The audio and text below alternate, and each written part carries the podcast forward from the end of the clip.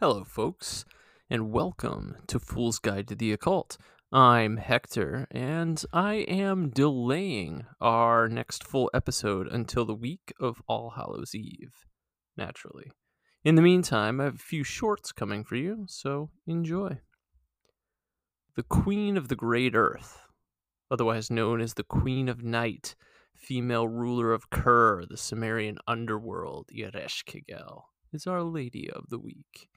Ereshkigal is the older sister of my girl Inanna, goddess of love, beauty, sex, war, justice, and political power, and the wife of Nergal, the god of war, pestilence, the summer solstice, and the sun at high noon.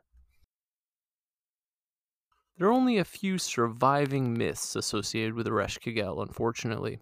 The first tells of how the queen of the great earth came to be the ruler of the underworld in this tale, she is kidnapped by Kur itself and Enki, the god of water, knowledge, mischief, crafts, and creation, boards a ship and sets sail to save her. Along the way, the Kur defends itself by sending tidal waves and launching rocks at Enki, who inevitably wins the conflict. But Ereshkigal is not completely free. She must still rule in darkness for part of the year, making her mythology an allegory of the seasons and likely influence of the Persephone stories within the ancient Greek mythos. The next tale tells of her marriage to Nergal, which I find quite fun. Basically, the other gods have a big party for Ereshkigal, except it's on Earth, and naturally she must remain in Kur, so she sends Namtar as her proxy. Namtar is well received and respected by everyone except for this jag by the name of Nergal, Naturally ticked off at the disrespect, Ereshkigal demands Nergal journey to the underworld alone. Nergal goes, but is advised by Enki not to eat or drink while in the underworld, kind of like visiting with fairies. And absolutely by no means have sex with Ereshkigal. Nergal goes, but is overcome by Ereshkigal's seduction. He stays with her for six days before taking off for Earth on the seventh. Again, Our Lady of Darkness is upset. I mean, her bed buddy ran away. Imagine how hard it is getting a date when you're stuck living in the underworld. More difficult than dating during COVID, I'm sure. So, the Queen of the Great Earth sends Namtar back to the surface world to collect Nergal, but Enki changes his form to hide him. And this only works for a little while before our black hearted girl figures it out and commands Nergal to come back to her. He complies, but returns only to do battle with her, removing her from her throne violently, only to sleep with her for another six days before they are wed. The last story involves Ereshkigal's younger sister, Inanna, and her descent into the land below. Speaking of which, we will uh, take a little journey there ourselves quite soon. Anywho, my lady seeks to increase her power by traveling to the realm of the dead and meeting with her older sister. So she begins her journey, but is stopped by Neti, the gatekeeper, who was informed by Our Lady of the Night to lock the seven gates to Kur. I also would like to point out that according to Christianity in the book of Revelations, there are seven seals to the scroll of John of Patmos, which once broken ushered in the apocalypse. But moving forward. Inanna is allowed to pass each gate, but only after removing an article of clothing. By the time she passes the seventh gate, she is naked and powerless without any of her magical implements.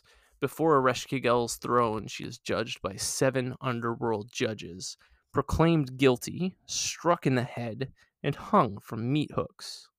You didn't think Clive Barker came up with all that on his own, did you? Of course, the story can't end here.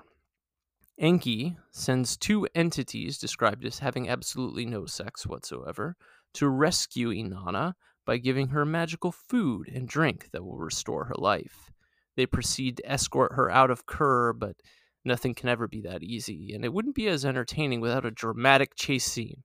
So Ereshkigal sends a legion of demons after them, demanding that they send someone in her place. And as the saying goes, hell hath no fury like a woman scorned. Upon returning to the lands above, Inanna discovers that her primary consort, did I mention she was a bit of a player? Uh, Dumuzid, uh, later known as Tammuz, the god of shepherds, uh, he did not mourn her death. Annoyed, to say the least, she tells the army of darkness to take him in her place. In later times, Our Lady of the Great Earth was blended into the Greek pantheon in other ways, such as synchronization with Hecate. There's a scroll from the third century in the uh, Michigan University collection of magical papyrus that uh, within it there's a spell designed to eliminate fear of the afterlife. And in this spell, there's an invocation to a deity referred to as Hecate Ereshkigal. Hecate was associated with all kinds of things, from the crossroads and entranceways to the night, witchcraft, poison, ghosts, and necromancy. And we should certainly speak of Hecate at some point in time, but this synchronization certainly makes sense given they share some similar domains. Now, unfortunately, that's really all we know about Ereshkigal. In fact, the photo that is the cover for this episode is uh, under scholarly debate whether that is actually uh, Ereshkigal herself, the demon Liltu, essentially Lilith, or uh, Inanna, um, also known as Ishtar. But certainly Ereshkigal has been the influence for many creatures of the night throughout history. Over the remainder of the month, expect some unexpected creatures of the night to show up on Fool's Guide to the Occult.